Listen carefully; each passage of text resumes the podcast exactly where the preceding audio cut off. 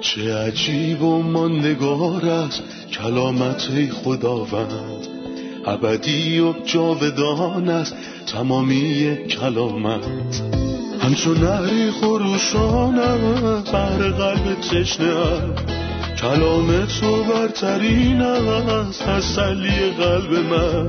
نوری بر پاهای من چراغ راه های من. کلام تو شفا بخشد درد و رنج و زخم من. نپویی این کلام ساکن شد در قلب من.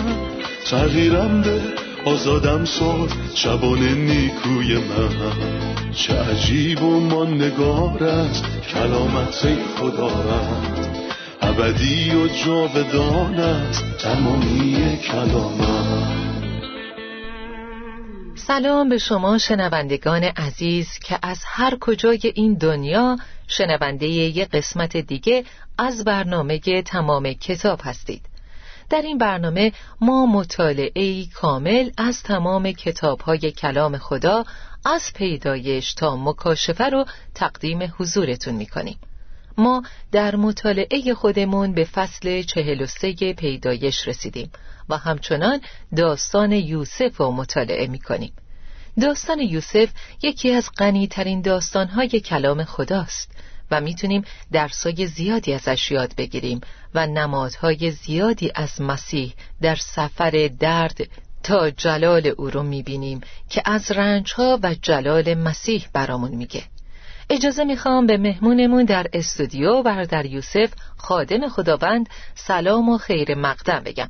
سلام بردر یوسف. سلام خواهر سنم ممنونم.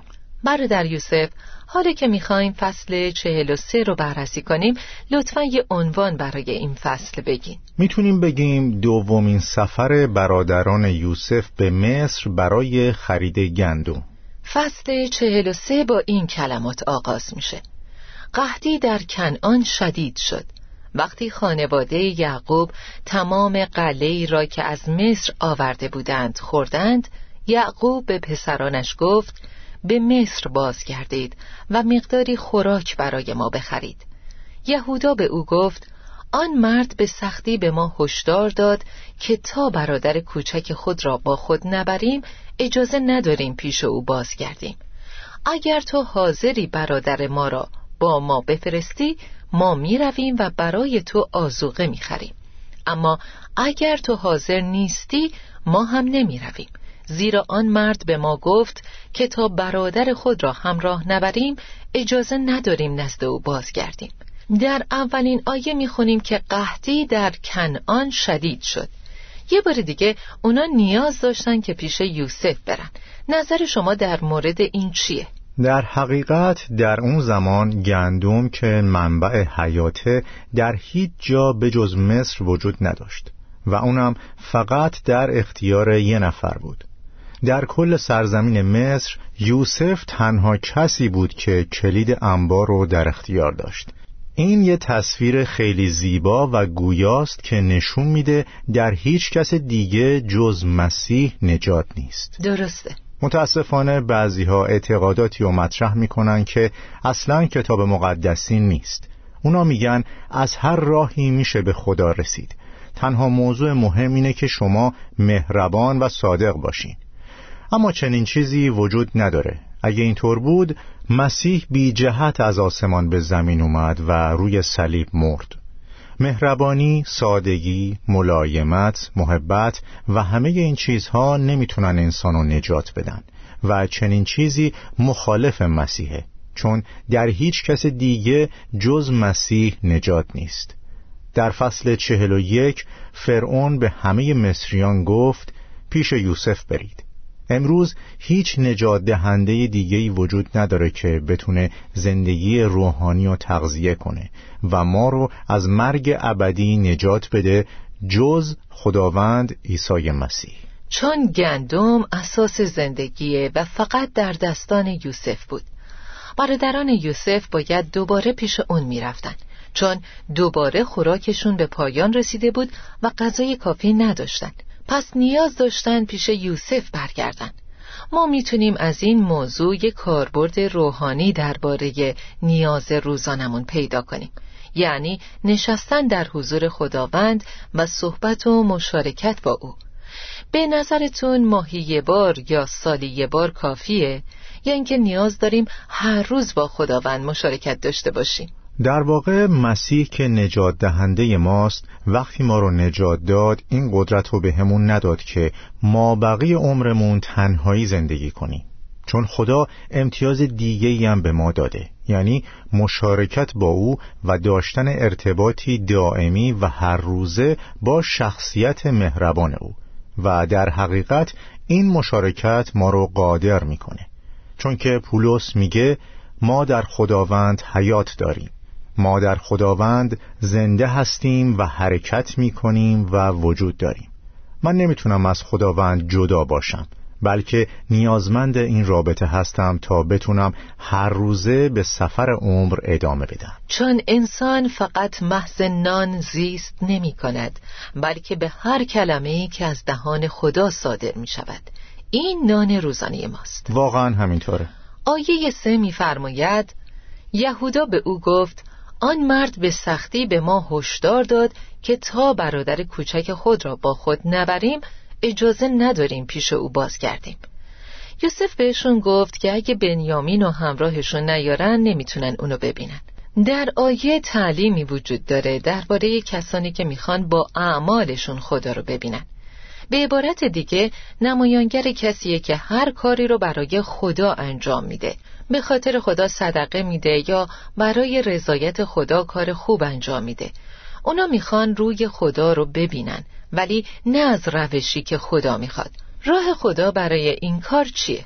خواهر سنم اگه به آیه یازده نگاه کنیم می‌بینیم که یعقوب به پسرانش میگه هدایای آماده کنن و با خودشون ببرن. و آخرین چیزی که بهش اشاره می‌کنه بنیامینه. و در واقع یوسف از همه اون چیزا فقط بنیامین رو می‌خواست. بله و به چیزهای دیگه اهمیتی نمی‌داد. در ادامه می‌بینیم که عکس عمل یوسف در مقابل هدایا چی بود.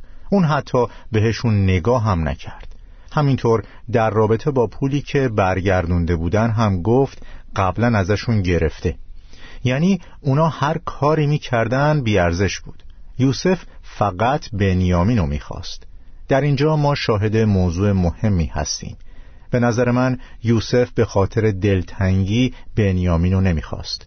یوسف خودشو کنترل کرد ولی می‌خواست چیز دیگه رو بدونه که در اتفاقات داستان پدیدار میشه و این کار حکمت و بصیرت این مرد رو نشون میده.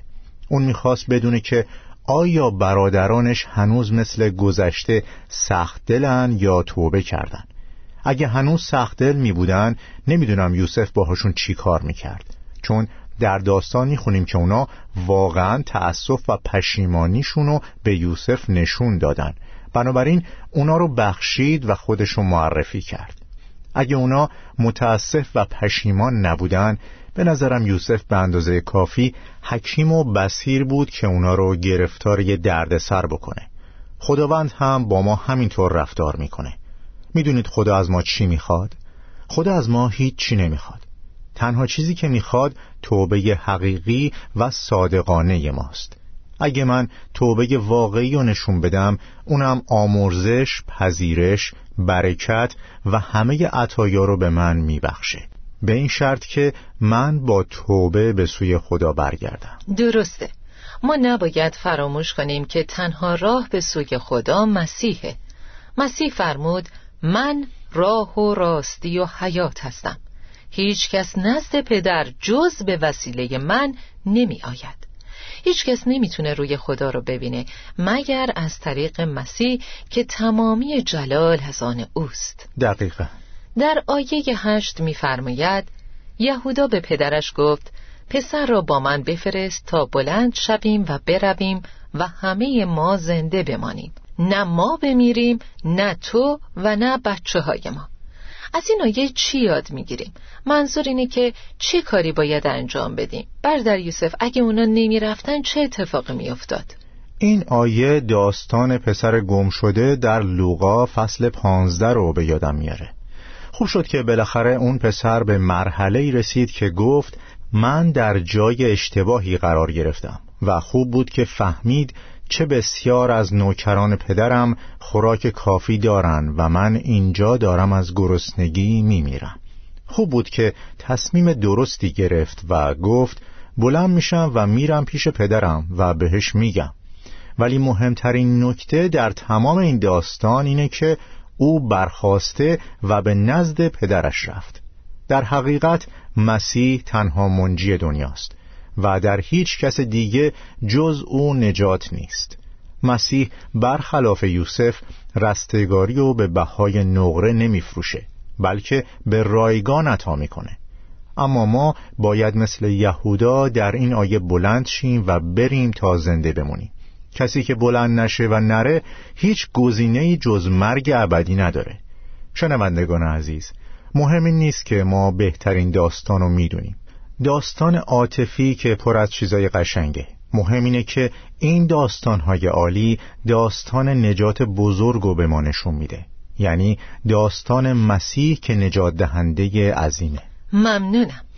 در آیه نه می‌خونیم که یهودا برای اطمینان دادن به پدرش در مورد بنیامین بهش میگه من زندگی خودم را نزد تو گرو می‌گذارم و تو او را به دست من بسپار. اگر او را صحیح و سالم نزد تو برنگردانم برای همیشه گناه این کار به گردن من باشد فکر می‌کنین یهودا با این کار خیال پدرش رو راحت کرد آیا یهودا می‌تونست زمانت کنه؟ کتاب مقدس به ما تعلیم میده که برای غریبه ها زمانت نکنیم ولی در اینجا یهودا امنیت یک غریبه رو تضمین نمی‌کنه. اما آیا یهودا قادر به انجام این کار بود؟ وقتی بقیه داستان رو می‌خونیم متوجه میشیم که یوسف اصرار می‌کنه تا بنیامین رو به عنوان یه برده در زندان نگه داره و اون موقع است که وضعیت یهودا به خطر میافته اگه کسی که داره تمام این کارها رو می‌کنه یوسف نبود یهودا به پدرش چی می‌گفت؟ شکر بر خداوند عیسی مسیح که حفاظت ما رو تضمین کرده مسیح صبر نکرد که اگه ما کاری کردیم از ما محافظت کنه بلکه از قبل جریمه گناهان ما رو پرداخت. برای همینه که زامن عهد جدیده. پس یهودا با اینکه زمانت کرده بود ولی بنیامین رو ازش گرفتن و بازداشتش کردن. حالا چی کار می‌تونست بکنه؟ به قول شما الان چطور می‌تونست پیش پدرش برگرده؟ آیا این احتمال وجود داره که یکی از فرزندان خدا که مسیح وظیفه داره ازش مراقبت و حمایت کنه در مسیر زندگی گم بشه و وقتی به بهشت میریم کسی گم شده باشه؟ غیر ممکنه چون زمانت مسیح اینطور نیست که وقتی ما کاری کنیم دست به کار بشه بلکه قبل از اینکه ما بخوایم کاری کنیم خداوند سهم خودش رو انجام داده او جان خودش رو فدا کرد. شبان نیکو جان خیش را در راه گوسفندانش می نهد گوسفندان عیسی در امنیتن کسی که از مردگان برخواسته گفت که هیچ کس نمی‌تونه اونا رو بدزده یا از دست من یا پدر بگیره. درسته. آیه یازده میگه پدرشان یعقوب به آنها گفت حالا که اینطور است از بهترین محصولات زمین با خود بردارید و به عنوان هدیه برای نخست وزیر ببرید. کمی بلسان، اصل، کتیرا، ادویه، پسته و بادام. یعقوب این موارد و اقلام و به عنوان یه هدیه تهیه می‌کنه و میگه کمی ببرین. ولی من می‌خوام که از این آیه درسی بگیرم. قرار هدیه کوچکی به یوسف ثروتمند داده بشه. این هدیه چه فایده براش داره؟ لطفا در این باره توضیح بدین. در این موضوع دو چیز رو می‌بینیم. یک کاربرد مستقیم و یک تصویر نمادین. اول به کاربردش می‌پردازیم. یعقوب گفت هدایا نقره ها و برادرتون رو با خودتون ببرید و خدای قادر مطلق به شما فیض بده. این یعنی یعقوب هنوز یاد نگرفته بود که خدا می‌تونه دلهای سختی مثل دل لابان یا ایسو رو نرم کنه درسته که نخست وزیر مصر سخنان سختی گفته بود ولی تا زمانی که به خدای قادر مطلق تکیه داشته باشین آیا نمی‌تونید به خدایی که قلبها رو دگرگون می‌کنه اعتماد داشته باشین؟ یعقوب همین تجربه را با داییش لابان و با برادرش ایسو داشت. این درس کاربردی این قسمته. حالا به قسمت نمادین می‌پردازیم. برای انسان خیلی سخته که هدیه رایگان خدا را بپذیره. هرچند که هدایای خدا به طور کامل به وسیله فیض داده میشن.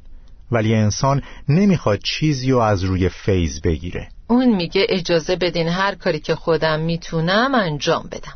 شما قادر به انجام چه کاری هستین؟ اینکه کمی اصل و پسته بفرستین. این مرد ثروتمنده و ارباب سرزمین مصره. آیا منتظر هدیه یعقوب میمونه؟ اون می‌تونه همه این چیزها رو به راحتی داشته باشه. با این حال برای انسان سخته که فیض خدا رو بپذیره.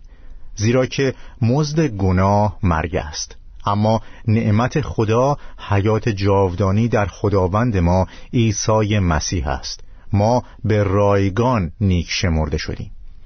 مردم چه موقع اینو یاد می‌گیرن و می‌فهمن که خدا این هدایا رو بدون توقع و به رایگان عطا می‌کنه؟ درسته.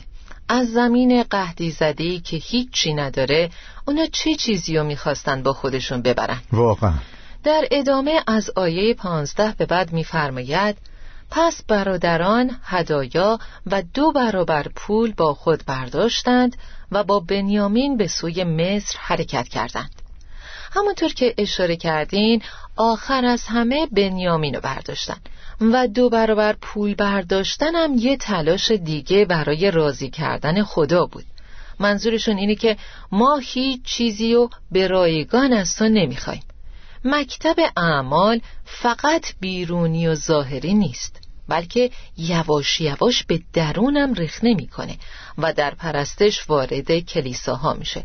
این مکتب اعمال چقدر خطرناکه برادر؟ همونطور که شما اشاره کردین خواهر سنم اونا نمی‌خواستن چیزی رو به رایگان به دست بیارن. یعنی میترسیدن که پولها رو به اشتباه برگردوندن و قراره به خاطر این کار بازخواست بشن. برای همین وقتی به شهر رسیدن اول به خادم یوسف توضیح دادن که ما پولا رو پیدا کردیم و پس آوردیم و خدمتگزار به رسیدها نگاه می‌کنه و بهشون میگه که پول پرداخت شده. به نظر من یوسف پول برادرانش رو پرداخته بود. این همون کاریه که خداوند برای ما انجام داد.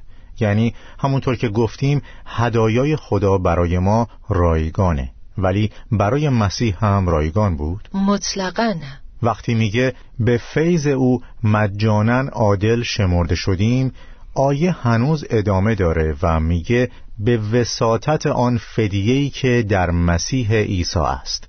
بنابراین مسیح به بهایی گران یعنی با خون خودش تاوانو پرداخته.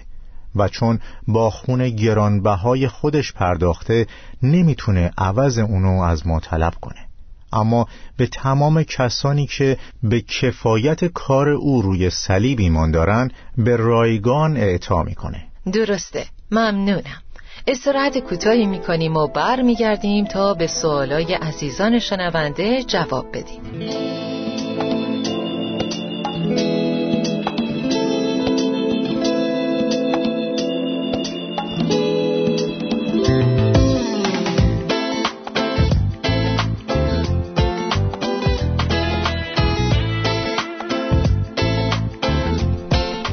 در یوسف شنونده پرسیدن که چرا یوسف شمعون رو زندانی کرد؟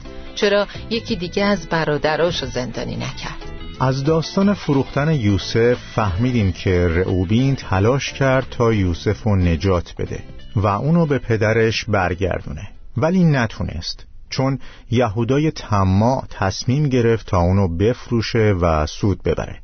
پس معلومه که هرچند روبین یه عیب و عادت زشت داشت که دربارهش در فصل سی و پنج خوندیم اما در فصل سی و هفت نجابتشو نشون میده چون می‌خواست یوسف رو به پدرش برگردونه. حتی اگه یوسف از موضوع خبر نداشت ولی در فصل چهل و دو دربارش میشنوه. زمانی که اونا گفتن ما حالا در نتیجه کاری که با برادر خود کردیم مجازات می شویم. چگونه از روی ناراحتی به ما التماس می کرد و ما گوش ندادیم به خاطر همین است که ما اکنون دچار چنین زحمتی شدیم روبین گفت من به شما گفتم که آن پسر را اذیت نکنید ولی شما گوش ندادید و حالا به خاطر مرگ او مجازات می‌شویم چه کسی این حرف رو شنید؟ یوسف. یوسف می‌دونست که روبین در قضیه فروختنش بی تقصیر بود. اما چه کسی مسئول بود؟ کسی که بعد از روبین بزرگتره یعنی شمعون که پسر دوم بود. پس شمعون مسئول این کاره. در اصل شمعون سنگدل و بیرحم بود. ما در فصل سی و چهار بیرحمی اونو دیدیم. بله زمانی که شمعون در شهر یک قتل عام راه انداخت. بنابراین این مرد زندانی شد و بقیه رفتن.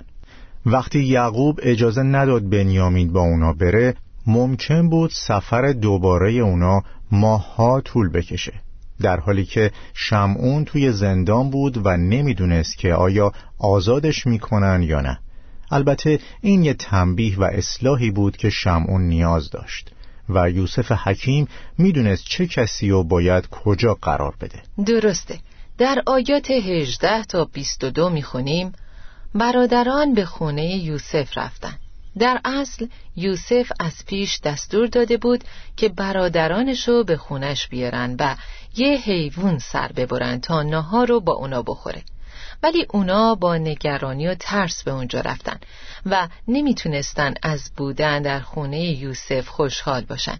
یعنی چیزی اونا رو آزار می‌داد و مانع شادی اونا بود این مانع چی بود؟ اونا از چی میترسیدن؟ علاج این مشکل رو در پایان این فصل و فصل بعدی می‌بینیم زمانی که اونا پرسیدن چطور خودمون رو تبرئه کنیم در ملاقات اول اونا به یوسف گفتند که ما انسانهای راستگو و خوبی هستیم دقت کنید اونا با اینکه برادرشون رو فروخته بودن می‌گفتن درست کار هستیم اونا حتی پدرشون رو فریب داده بودن و هنوزم می‌گفتن که راستگو هستیم. اونا در جایگاه درستی قرار نداشتن. پس وقتی به اونجا رسیدن هرچند یوسف براشون میهمانی ترتیب داده بود اما باز هم خیلی میترسیدن چون پولها رو توی کیسه هاشون پیدا کرده بودن. پول بهشون برگشت داده شده بود و اونا از این موضوع به وحشت افتاده بودن. با اینکه همه کارهای یوسف برای خیریت اونا بود و براشون زیافتی برپا کرد اما اونا ترسیده بودن. چرا؟ چون وجدانشون نارام بود. به چه دلیل؟ چون هنوز به گناهشون اعتراف نکرده بودن. هر کس گناه خود را بپوشاند مبرا نخواهد شد. ولی کسی که اعتراف کند و آن را ترک نماید رحمت خواهد یافت. دقیقا. پس وجدان آگاه از گناه و محکومیت انسانو از شادی محروم می‌کنه. حتی اگه امروزه هر کدوم از ما مسائل خودمون رو به حضور خدا نبریم و از آمرزش کامل گناهان برخوردار نشده باشیم خودمون رو در وضعیت خیلی خوبی نمی‌بینیم. انگار که در حضور خدا نشستیم و نمی‌تونیم خودمون رو ببخشیم. نه شادی داریم و نه از خداوند لذت می‌بریم. همیشه منتظر هستیم که خداوند به خاطر کارهایی که کردیم از ما انتقام بگیره. رومیان فصل پنج آیه یک یه آیه بی نظیره. بنابراین چون از راه ایمان در حضور خدا نیک شمرده شدیم از صلح با خدا که به وسیله خداوند ما عیسی مسیح برقرار گردید بهرهمند هستیم. صلح با خدا یه هدیه عالیه که هر کس به خاطر خون مسیح حق داره ازش برخوردار باشه. من مردی که در خونه یوسف بود و خیلی دوست دارم. در آیه 23 شاهد یه سری برکات زیبایی هستیم. زمانی که این مرد می‌بینه که برادران یوسف ترسیدن و نمی‌تونن خوشحال باشن با اونا شروع می‌کنه به صحبت کردن. در آیه 23 میفرماید نگران نباشید و نترسید. خدا خدای پدر شما پولهای شما را در دهانه کیسه هایتان گذاشته است. من پولهای شما را دریافت کردم. سپس شمعون را هم نزد آنها آورد. خادم تمام برادران را به خانه برد. برای آنها آب آورد تا پاهای خود را بشویند و به الاغهای آنها علوفه داد تا بخورند. موقع ظهر قبل از اینکه یوسف به خانه بیاید آنها هدایای خود را حاضر کردند تا به او تقدیم کنند. زیرا شنیده بودند که نهار را با یوسف خواهند خورد. درباره این مرد محترم برامون بگین.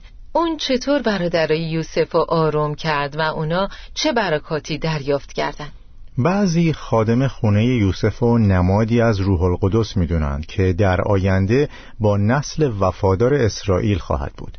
می‌دونیم که برادران یوسف در طول دو سفری که به سرزمین مصر داشتن سختی کشیدن. اولین سفر اونا نمایانگر آغاز مصیبته در حالی که مطابق فصل چهار سفر دوم نمایانگر مصیبت عظیمیه. بعضیا در خادم تصویر و نمادی از روح القدس رو می‌بینن که افراد باقی مانده رو به توبه هدایت می‌کنه. توبه چیزی نیست که خود اونا انجام بدن بلکه همونطور که در زکریا فصل دوازده میفرماید من بر خاندان داوود و ساکنان اورشلیم روح ترحم و دعا خواهم ریخت. آنها بر من که نیزه زدند خواهند نگریست. این یعنی روح القدس اونا رو به شناخت یوسف هدایت می‌کنه.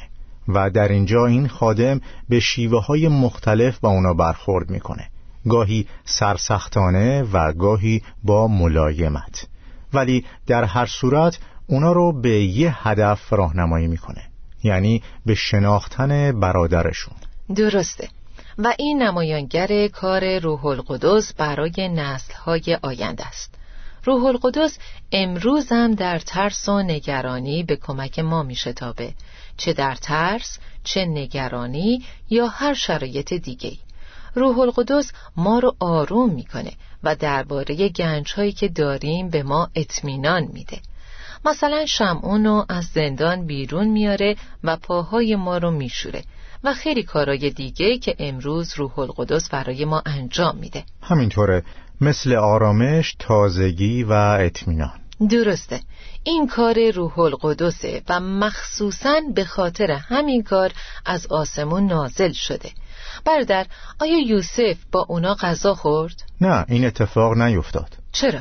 چون اونا هنوز اعتراف نکرده بودن. تا زمانی که اعتراف نکنن یوسف خودشو معرفی نمی‌کنه و به عنوان ارباب اون سرزمین نمی‌تونه با اونا غذا بخوره.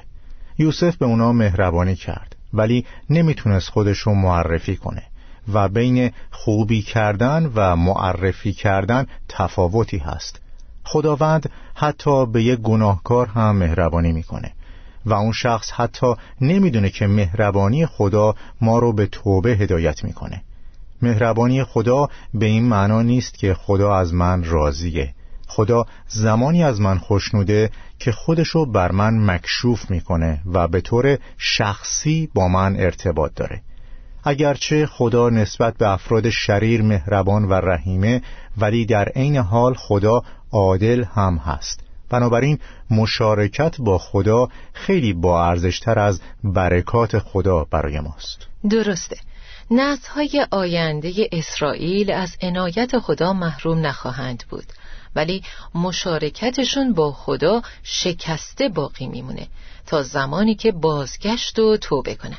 و اون موقع مشارکتشون با خدا آغاز میشه. و فقط زمانی خدا رو می‌شناسن که او در جلال و قوت ظاهر میشه.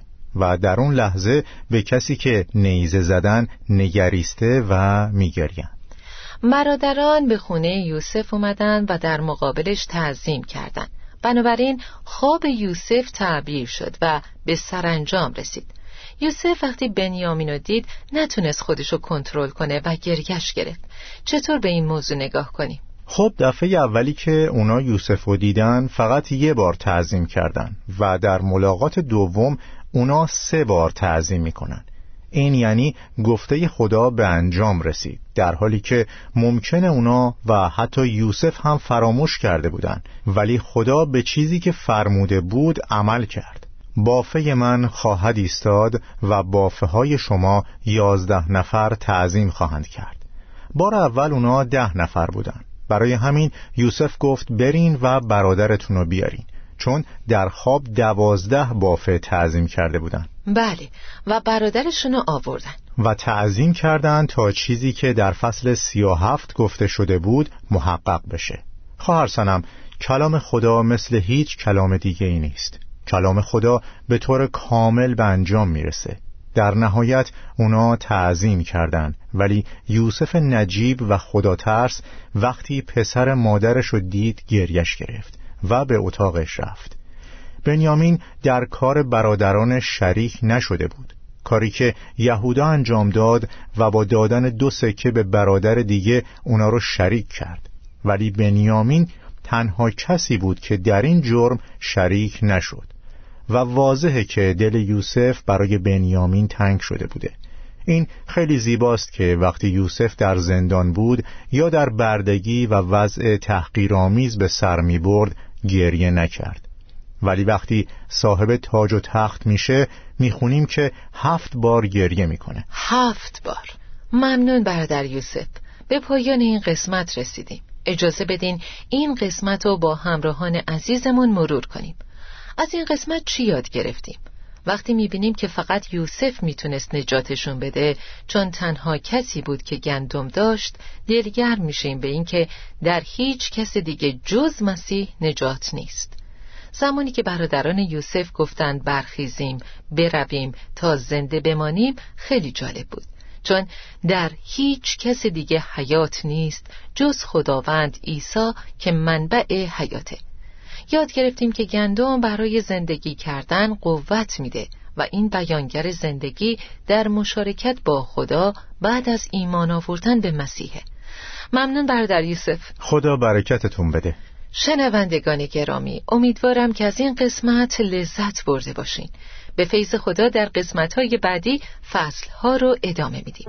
تا برنامه بعد خدا با شما. چه عجیب و ماندگار است کلامت خداوند. ابدی و جاودان است تمامی کلامت. همچون نهری خروشان بر قلب تشنه کلام تو برترین است تسلی قلب من. نوری بر پاهای من چراغ راه های من. کلام تو شفا بخشد درد و رنج و زخم من. نپوری این کلام ساکن شد در قلب من. تغییرم به آزادم ساد شبان نیکوی من. چه عجیب و ماندگار است کلامت خداوند ابدی و جاودان است تمامی کلامت.